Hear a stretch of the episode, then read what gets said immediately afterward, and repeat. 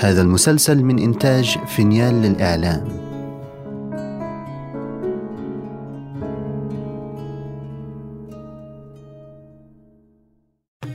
كان يا مكان في بعيد البلدان.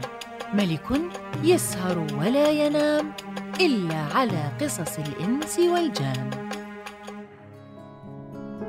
وبلغني أيها الملك السعيد أن علي شار مضى إلى البيت فوجد الغريب ماشيا خلفه فقال له يا غريب ما لك ماشيا خلفي؟ يا مولاي أريد منك تطعمني مهما كان في البيت حتى إذا كان كسرة أو قرخوشة وبصلة. فلما سمع علي شار من الغريب هذا الكلام جلس وأكل معه شيئا قليلا وأراد أن يرفع يده ولكن أخذ الغريب موزة وقشرها. وشقها نصفين وجعل في نصفها بنجا مكررا ممزوجا بأفيون. الدرهم منه يرمي الفيل. ثم غمس نصف الموزة في العسل. فاستحى علي شار أن يحنث في يمينه فأخذها منه وابتلعها. فما استقرت في بطنه حتى سبقت رأسه رجليه وصار كأن له سنة وهو راقد. فلما رأى الغريب ذلك قام على قدميه كأنه ذئب أمعط. وأخذ منه مفتاح القاعة وتركه مربيا. وذهب إلى أخيه وأخبره بما حصل. فركبا بغلة وأخذا غلمانا وتوجها إلى بيت علي شار. ففتحا القاعة وهجمت الرجال الذين معهم على زمرد. وأخذوها قهرا وهددوها بالقتل إن تكلمت. وتركوا المنزل على حاله. ولم يأخذوا منه شيئا. وتركوا علي شار راقدا في الدهليز. ثم ردوا الباب عليه وتركوا مفتاح القاعة في جانبه. ومضى بها رشيد إلى قصره. ووضعها بين خادماته وقال لها يا فاجرة أنا الشيخ الذي ما رضيت به وهجوتني. وقد أخذتك بلا درهم ولا دينار. فقالت له وقد تغرغرت عيناها بالدموع. حسبك الله يا شيخ السوء حيث فرقت بيني وبين زوجي. يا فاجرة يا عشاقة سوف تنظرين ما أفعل بك من العذاب. أفوض أمري إلى الله ولعل الله تعالى يأتيني بالفرج القريب. إنه على ما يشاء قدير. فعند ذلك صاح على الخدم وقال لهم اطرحوها! فطرحوها وما زال يضربها ضربا عنيفا. وصارت تستغيث فلا تغاث ثم أعرضت عن الاستغاثة وصارت تقول حسبي الله وكفى حسبي الله وكفى. إلى أن انقطع نفسها وخفي أنينها واشتفى قلبه منها. ثم قال للخدم اسحبوها من رجليها وارموها في المطبخ. ولا تطعموها شيئا. ثم بات الملعون تلك الليلة ولما أصبح الصباح طلبها وكرر عليها الضرب وأمر الخدم أن يرموها في مكانها.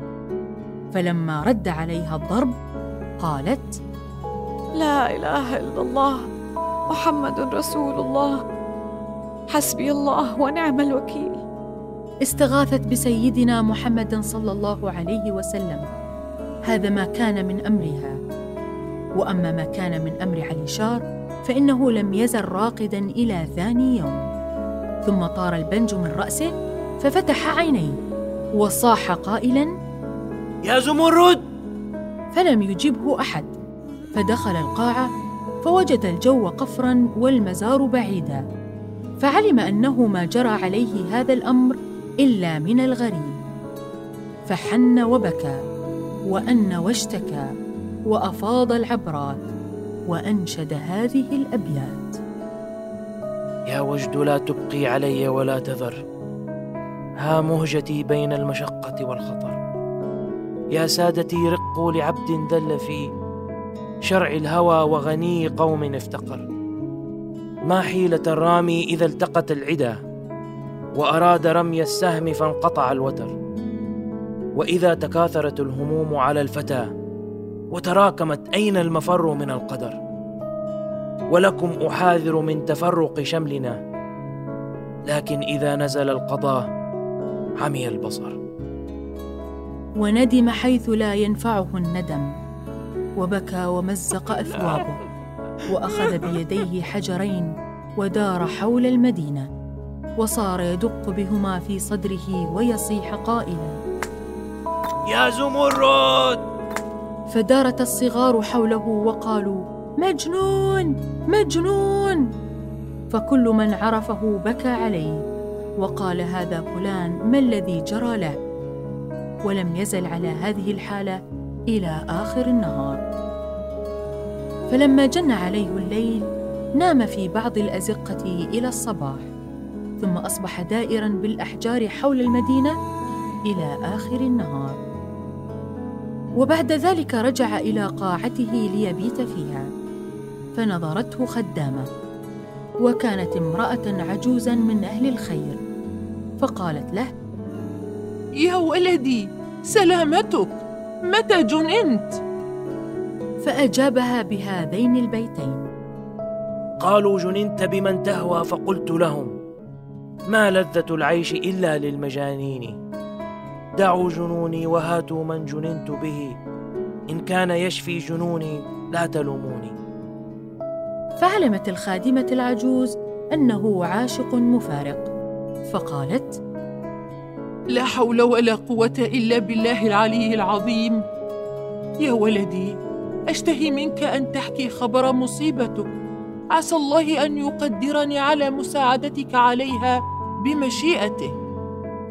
فحكى لها جميع ما وقع له مع برسوم أخي الذي سمى نفسه رشيد الدين. فلما علمت ذلك قالت له يا ولدي إنك معذور. ثم أفاضت دمع العين وأنشدت هذين البيتين. كفى المحبين في الدنيا عذابهم.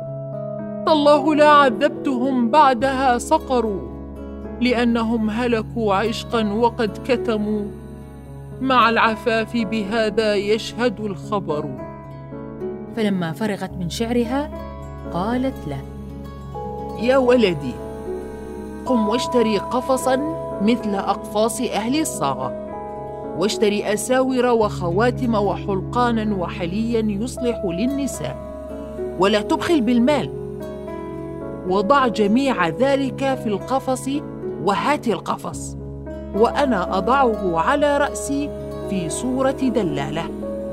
وأدور وأفتش على زوجتك في البيوت حتى أقع على خبرها إن شاء الله تعالى. ففرح علي شار بكلامها وقبل يدها. شكرا شكرا شكرا. ثم ذهب بسرعة وأتى بما طلبته فلما حضر ذلك عندها قامت ولبست مرقعة ووضعت على رأسها إزارا عسليا وأخذت في يدها عكازا وحملت القفص ودارت في العطف والبيوت. ولم تزل دائرة من مكان إلى مكان ومن حارة إلى حارة ومن درب إلى درب إلى أن دلها الله تعالى على قصر الملعون رشيد الدين فسمعت من داخله أنين. فطرقت الباب. فنزلت لها خادمة وفتحت لها الباب وسلمت عليها. فقالت لها العجوز معي هذه الحويجة للبيع. هل عندكم من يشتري منها شيئا؟ فقالت لها الخادمة نعم. ثم أدخلتها الدار. وأجلستها وجلست الخادمات حولها. وأخذت كل واحدة شيئا منها. وصارت العجوز تلاطف الخادمات وتتساهل معهن في الثمن. ففرحن بها بسبب معروفها ولين كلامها. وهي تتأمل من جهات المكان على صاحب الأنين. فلاحت منها التفاتة إليها فوجدت زمرد مطروحة. فعرفتها وبكت. وقالت لهن يا أولادي ما بال هذه الصبية في هذا الحال؟ فحكت الخادمات كل القصة وقلن لها الأمر ليس باختيارنا ولكن سيدنا أمر بهذا وهو مسافر الآن. فقالت لهم يا أولادي لي عندكم حاجة؟ وهي أنكم تحلون هذه المسكينة من الرباط إلى أن تعلموا بمجيء سيدكم فتربطوها كما كانت وتكسبوا الأجر من رب العالمين. فقلنا لها سمعا وطاعة. ثم إنهم حلوها وأطعموها وسقوها. ثم ذهبت العجوز إلى زمرد وقالت لها يا ابنتي سلامتك. سيفرج الله عنك. ثم ذكرت لها أنها من عند زوجها علي شار وواعدتها أنها في ليلة غد تكون حاضرة وتلقي سمعها للحس. وقالت لها إن زوجك يأتي إليك تحت مصطبة القصر ويصفر لك. فإذا سمعت ذلك فانزلي له من الطاقة بحبل وهو يأخذك ويمضي. فشكرتها زمرد على ذلك. شكرا. شكرا. ثم خرجت العجوز وذهبت إلى علي شار وأعلمته وقالت له توجه في الليلة القابلة نصف الليل إلى الحارة الفلانية. فإن بيت الملعون هناك وعلامته كذا وكذا. فقف تحت قصره وصفر فإنها تتدلى إليك فخذها وامضي بها إلى حيث شئت. فشكرها على ذلك ثم إنه صبر إلى أن جن الليل وجاء وقت المعاد. فذهب إلى تلك الحارة التي وصفتها له جارته ورأى القصر فعرفه. وجلس على مصطبة تحته ولكن غلبه النوم فنام وجل من لا ينام. وكان له مدة لم ينم من الوجد الذي به فصار مثل السكران. فبينما هو نائم وأدرك شهرزاد الصباح فسكتت عن الكلام المباح.